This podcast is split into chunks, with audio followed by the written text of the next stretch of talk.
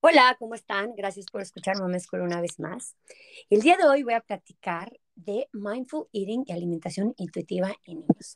La verdad es que es un tema que últimamente me ha apasionado mucho porque estoy empezando la alimentación complementaria con mi segunda chiquitina y hay muchas cosas que quiero hacer diferentes.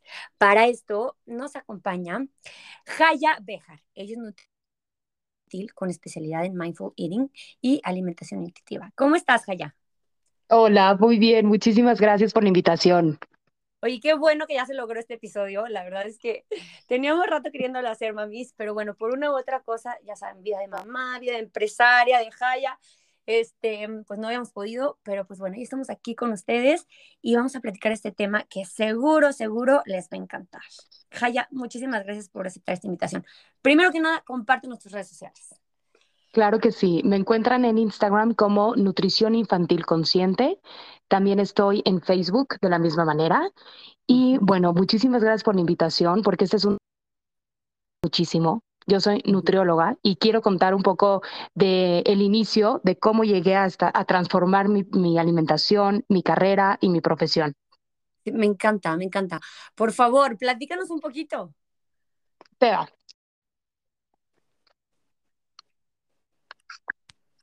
Listo. Soy nutrióloga clínica, gracias. Y primero me especialicé en sobrepeso y obesidad en adultos. Me he dedicado a dar consulta uno a uno, trabajé en empresas, pero siempre me sentía topada en esta parte de la nutrición y de la alimentación. No podía creer que toda la información que yo traía era nada más pesar, medir y decir esto sí, esto no, alimento prohibido, alimento permitido. Okay. Entonces, cuando encontré esta parte o alimentación consciente, e hice esta conexión, la parte intuitiva, que es escuchar las necesidades, no nada más físicas, sino emocionales, mentales, estar tratando al paciente y a la persona que está enfrente de ti en tu consulta como un total. La alimentación y la nutrición no nada más se determina por el peso, por un número, o nada más por lo que comes o por lo que no comes. Son demasiados determinantes de la salud como para nada más basarnos en esos dos aspectos. Ahí cuando fusioné alimentación consciente e intuitiva con mi consulta y de pronto me volví mamá, comencé la alimentación complementaria y el doctor literal me dio una receta con 3 alimentos diciéndome día y noche y nada más. Dije, no puede ser que soy nutrióloga y no tengo la menor idea, y no puede ser que me hayan dado un papelito para iniciar la alimentación de esta manera.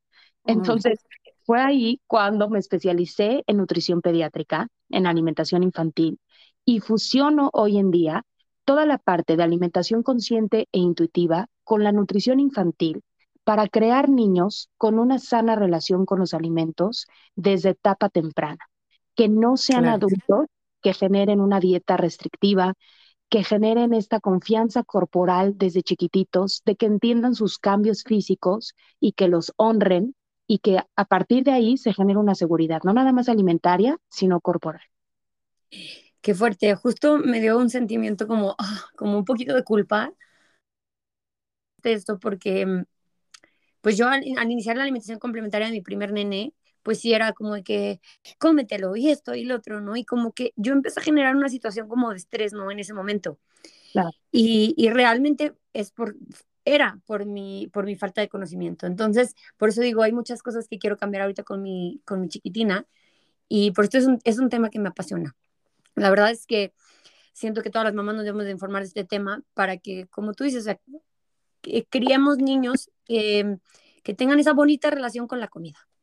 Exactamente. Y mira, es verdad, esta información que traemos de nuestra infancia, de nuestros adultos, de la parte de que nos criaron, la sociedad en la que vivimos, pues traemos un chip, el cual creemos que la alimentación solamente se basa en comer saludable. Y ponemos en un pedestal los alimentos, entre comillas, saludables o buenos, y ponemos en otro tipo totalmente diferente los alimentos prohibidos o lo que llamamos chatarra o culposos. Y no nos permitimos, tan siquiera nosotros como adultos, tener esa sana relación. Y es ahí cuando inconscientemente pasamos estas ideas erróneas y poco saludables a nivel emocional y mental hacia nuestros hijos. Claro. Y es ahí cuando, con tal de que coman lo que nosotros estamos pensando, tener en nuestra mente como alimento saludable, ¿no? O que es lo correcto, o que tenemos una expectativa ideal, entonces es ahí cuando presionamos, cuando condicionamos, cuando ponemos como castigo o premio. ¿Cuántas de nosotros no hemos hecho el hasta que no te lo acabes no te doy tu postre? Justo, justo me quería preguntar eso. A ver, ¿cuál es el enfoque del mindful eating hacia esas típicas frases de que hasta que no te acabes todo te toca el postre? Te voy a decir, estas frases pues sí funcionan entre comillas porque funcionan de manera momentánea y el objetivo que nosotros estamos buscando se realiza, que es que el niño coma en su plato. Entonces como que lo vemos como que es muy bien, muy buena idea, muy buena técnica, pero a la larga estamos generando una desconexión por completo de sus señales internas. Entonces, ¿cómo para que mi papá o mi mamá o mi abuelita o quien esté enfrente de mí no me regañe? ¿O cómo para tener mi premio? ¿O cómo para no tener mi castigo? ¿No?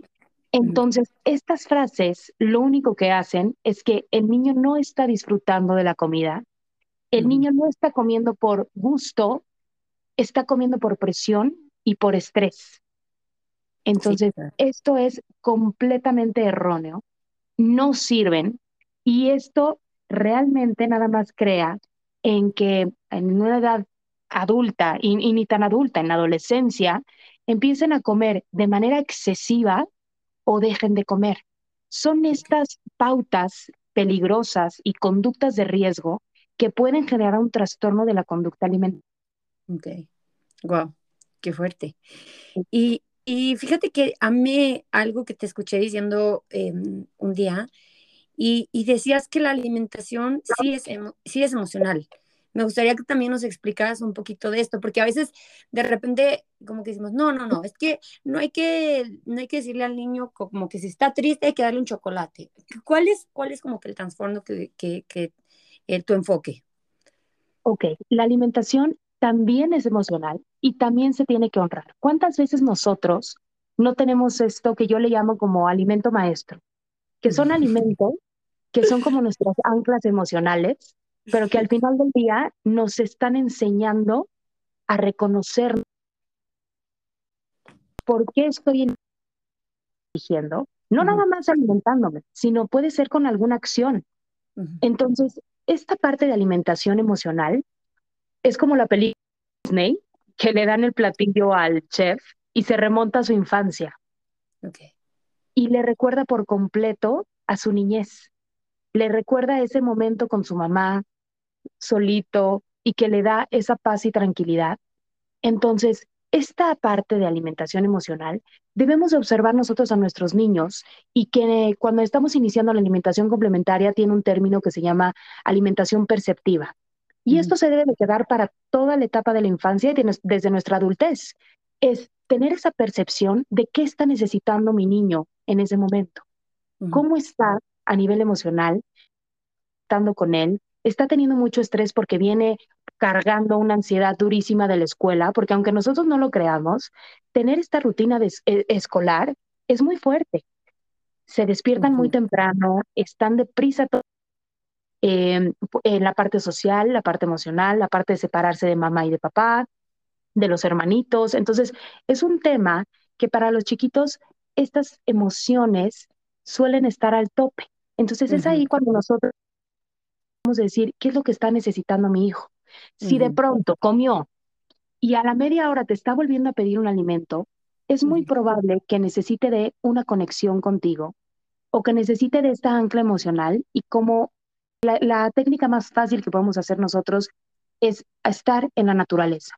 La naturaleza tiene unas moléculas por sí misma que nos ayudan a estabilizar los niveles de cortisol, que es lo que genera el estrés. Nos ayuda a segregar más dopamina y serotonina, que son las hormonas de la felicidad y de la paz y tranquilidad. Entonces, ¿te refieres que salgamos al jardincito? Exacto, o caminar, ir a caminar, y no necesariamente tiene que ser mucho tiempo, con 15, 20 minutos máximo, esta parte de regulación emocional funciona. Entonces, si tienen la oportunidad de salir al exterior, en la naturaleza, aprovéchenla. Si no, conectar con nuestros hijos en un juego real. ¿Qué quiere decir? Dejar el celular, dejar distractores y conectar, reír, estar al 100 en el juego que estamos haciendo, aunque sea 10, 15 minutos, para ellos es como llenar de nuevo su vaso. Entonces, este ejemplo también me gusta darlo porque ¿cuándo sabemos cuando el niño está comiendo bien o mal? ¿No? O sea, me lo preguntan muchísimo de ¿quién dice si comió bien o mal? Sí, ¿cuáles son los parámetros? Exacto, para nuestros ojos de adulto, que traemos todas estas creencias, podemos decir que comió bien porque se acabó el plato, ¿no? Y comió mal si dejó casi todo. Entonces eso es como podemos tener, pero no es así. Pónganse en los zapatos de los niños, tú adulto. ¿Cuántas veces nosotros realmente nos sentamos a la mesa y puede ser que no tengamos el mismo apetito que tuvimos por la mañana? Claro. O en la noche puede ser que tengas un apetito feroz y que necesites comer hasta el doble. ¿Por qué? Porque la parte de apetito, de hambre, va fluctuando en el día, va cambiando con las horas, va cambiando en la semana, en el mes, y hay muchos factores que determinan qué tipo de hambre estamos teniendo, la cantidad de apetito que estamos teniendo. Entonces, lo más importante es entender que los niños son los encargados de decidir si comen o no y la cantidad. Nuestro rol como papás es decir qué, cuándo y dónde, nada más. Entonces, si nosotros estamos queriendo manipular la cantidad de alimentos que ellos están ingiriendo, ya sea mucho, poco o nada, entonces nos estamos metiendo en el papel que están teniendo los niños. Ahora, nosotros podemos decir que comió bien o mal cuando ellos se encuentran satisfechos, no nada más físico, sino también emocional, al terminar una comida. Están contentos, están con muy buena actividad, están pues expresando a través de sus emociones esa satisfacción. Ok, perfecto. Justo lo que mencionaste de la rutina de la escuela, le pregunté a mi chiquitina, ¿y cuál es el momento favorito del día, tu momento favorito del día? Y me dijo, el lunch. Y yo me quedé, ay, qué bonito, o sea, realmente es como que lo ha de sentir una conexión conmigo, ¿no? Me ve preparándoles un... Claro. Decir, ay, como que este momento con mi mamá, aunque no estoy con ella, ¿no? Exactamente, sí, y es el momento en el cual pueden socializar más, pueden estar más tranquilos y ser más libres. Por eso siempre les digo que a la hora de la comida no toquen temas de controversia entre los adultos, por ejemplo, ¿no? Algunos temas que puede que se alteren los adultos o que no estén de vigilantes con los niños, el decir, ya lo tocó, no lo tocó, cuánto comió, ya se lo metió a la boca, sigue jugando, está mal sentado, ya se ensució, ¿me entiendes? O sea, como que muchas veces los adultos tenemos ese papel de ser policías en la mesa. Controlando, literal. Exacto. Y hay que dejar... Me cayó piedra. Qué normal. Ojalá hubiera un manual para que nos enseñaran a ser papás. Sí, sí. Pero no lo hay. Entonces, cuando nosotros los adultos hacemos de a la hora de la comida algo placentero, algo de conexión, una manera social, divertida, cómoda y a gusto, los niños van a relacionar que el alimento es placentero por sí mismo. Claro. Hay estudios científicos que demuestran que cuando los niños tienen mayor presión y una relación tóxica con el adulto que le está dando de comer, hay mayor rechazo a cualquier alimento. Ok, perfecto. Entonces hay que tomarlo en cuenta. Sí, qué fuerte, qué fuerte. Creo que es difícil porque, pues como mencionabas al principio, traemos nosotros un equipaje emocional con respecto a la comida, ¿no? Exacto. ¿Qué mensaje les pudieras dar a las mamis que queremos empezar en este camino si nosotros ya estamos llenas de estas ideas? Ok, lo más importante es entender por qué tenemos estas ideas. Y eso es abrir baúles, que chance ya teníamos cerrados de años, pero abrir nuestra infancia y nuestra adolescencia. Si es que tuvimos presión en casa, mamá o papá, abuelos, amigos de esa época. Entonces, cuando nosotros empezamos a entender por qué tenemos esta idea, corporal, esta idea de alimentación, miedo a ciertos alimentos, gusto por otros, ponemos, moralizamos algunos alimentos como buenos o malos, ponemos en un pedestal a otros y en uno en el basurero. Entonces, entender estas cuestiones físicas y mentales que estamos teniendo nosotros los adultos y empezar a sanarnos, empezar a permitirnos expresar estas emociones y a liberarnos de estas creencias que, pues no porque lo estemos haciendo por muchos años, quiere decir que es lo correcto. Chance hay algún camino diferente que tenemos que empezar a tomar para poder ser el mejor ejemplo de vida para nuestros hijos. Y recuerden que la educación siempre impacta más por lo que hacemos nosotros los adultos, no por lo que decimos. Claro, claro, claro, sí somos el ejemplo, ¿no? Justo estaba pensando, o sea, a mí en mi caso me decían, si no te lo acabas, no te paras, ¿no? O típico claro. De que mi mamá nos servía un plato lleno, casi creo que sus amigas se reían que nos servía igual que a mi papá, y si no se lo acaban, no se paran, o típico de que se los doy en la cena. Entonces, qué fuerte, y hasta me dio como, ay, como escalofríos de que me voy a tener que poner a sentarme yo, a pensar, a ver, ¿cuál es la relación que yo tengo con la comida, no? ¿Cuál es la relación que en mi casa me enseñaron?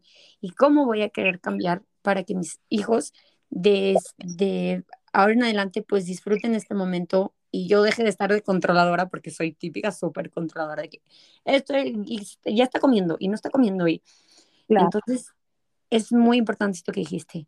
Y a ver, menciónanos cuál sería como el escenario ideal de una comida en mindful eating. O sea, no sé, para mí, de lo que estoy aprendiendo ahorita de ti, es que un niño se siente, que tú te sientes con él, que los dos esté cada quien en su plato, porque bueno, yo soy la mamá control, te digo, cada quien en su plato, viendo lo que cada uno va a disfrutar de su comida, y pues que lo deje ser, ¿no? Al niño. ¿En qué momento, por ejemplo, si te dice como, ya estoy satisfecho, y ves que no comió nada, o sea, ¿qué haces?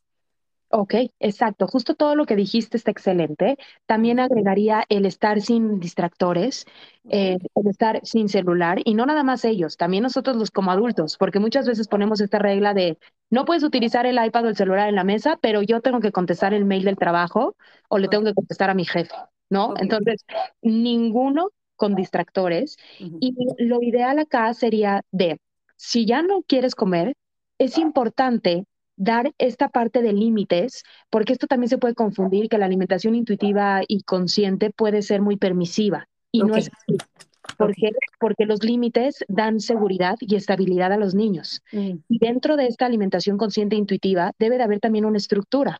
Pero esta estructura también viene con flexibilidad. Wow.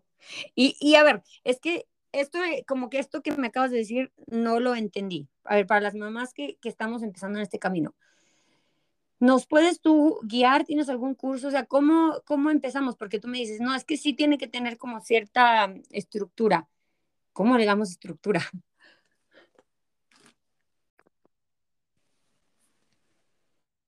Entonces, la estructura y los límites son clave también para la parte de seguridad, junto con flexibilidad. Si los niños de pronto te dicen, mami, ya me llené, ya no quiero seguir comiendo, es muy importante esta información de cuándo va a venir el próximo alimento. Entonces, ¿qué quiere decir?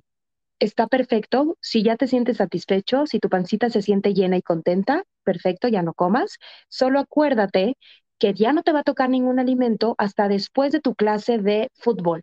Es muy importante determinar esto, porque no podemos decir un tiempo en específico, porque el tiempo para ellos es muy abstracto. Entonces, no tienen esta conciencia.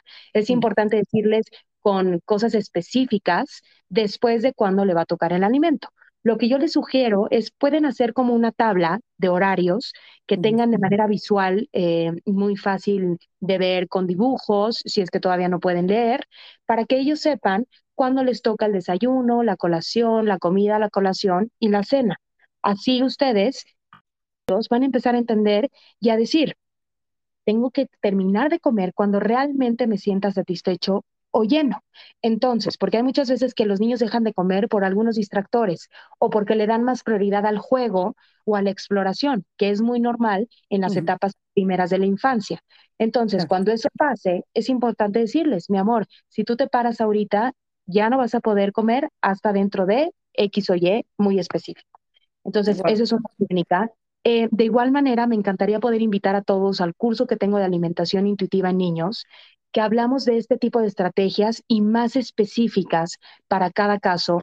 Qué hacer cuando hay un niño selectivo o como se le conoce, picky eater, cuando hay situaciones de alergia, de intolerancia, cómo manejar todas estas fases de la alimentación en ciertas condiciones de vida, y que entender que la alimentación complementaria no es la misma en la alimentación de un niño de 8 años, y no nada más de nutrición, sino de cómo llevar esta parte de alimentación consciente e intuitiva a todas las edades y específicamente con el lenguaje.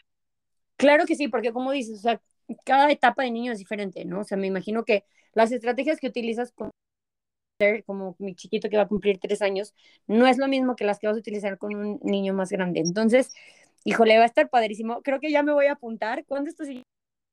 Ojalá. Muchas gracias. Justo lo estamos haciendo para la primera semana de diciembre. Si quieres, con muchísimo gusto te comparto el... decirte...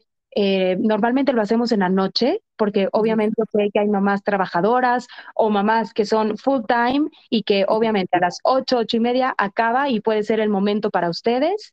Entonces, sí. 8:30 de la noche empezamos, normalmente dura entre 1h30 y 2h, y es teórico práctico. Entonces, no nada más es todo hablado, sino pongo casos muy específicos para que ustedes tengan herramientas clave. También tienen un ebook que pueden encontrar toda la información en situaciones específicas para que lo tengan a la mano y no tengan que volver a ver la grabación del curso. Ay, qué padre. No, pues ya estoy apuntadísima. Te digo que estoy empezando la alimentación complementaria de mi segunda nenita. Y sí, definitivamente quiero cambiar muchas conductas que no me ayudaron para la alimentación de mi peque, porque lo veo, o sea, las consecuencias se ven a muy corto plazo. Claro. Y pues hay que cambiar todos, ¿no? Hay que reconocer nuestros errores como mamás, qué estamos haciendo bien, qué estamos haciendo mal. Y ahorita, gracias a Dios, que estamos en la era de la información, donde en un abrir y cerrar de un curso te puedes cambiar muchas conductas. Y obviamente todo para el beneficio de nuestros hijos. Así es, nunca es tarde. Ay, muchísimas gracias, Jaya. Bueno, no sé si les quieras dar algún tip, otro consejo a las mamis. Ya las invitaste a tu curso, pero dinos algo para cerrar, no sé, para invitarlas a unirse a todo este movimiento del mindful eating. Claro que sí. Recuerden que la alimentación debe de ser placentera y debe de nutrir no nada más la parte física, sino también la parte emocional y mental. Esta parte de la alimentación debe de crear conexión y no un desplazo emocional por completo con sus hijos. Disfruten lo más que puedan porque pasa tan rápido. Qué bonito, sí. De verdad que este va a ser mi lema de ahora en adelante cuando esté en la comida con mis niños. Hacer del momento de la comida un momento placentero, dejar de atrás mi control, lo digo yo porque así soy, y crearles experiencias bonitas, ¿no? No que cuando me recuerden cuando estén grandes como yo, piensen en una mamá y que si no te acabas esto, si no te acabas lo otro, y alguna mamá que está encima y sobres con a que se comieran la comida que se supone que yo creo que está bien, ¿verdad? Pero bueno, ya me voy a meter al curso para mejorar todas mis estrategias. Ay, de verdad, gocé mucho este episodio, Jaya. Mamis, las invito a seguir a Jaya y a unirse a este movimiento, a dejarle a sus hijos esas experiencias bonitas y todo lo mejor de nuestro corazoncito. Jaya, muchísimas gracias. Muchas gracias a ti, gracias por la invitación y que tengan un lindo día. Les mando un abrazo, mamis. Cualquier cosa, contacten a Jaya por sus redes sociales. La verdad es que está súper accesible. Compartan esta información, que estoy segura que les encantó y que les va a encantar a más mamis. Y les mando un besote hasta la próxima. Amor, paciencia y presencia. Besitos.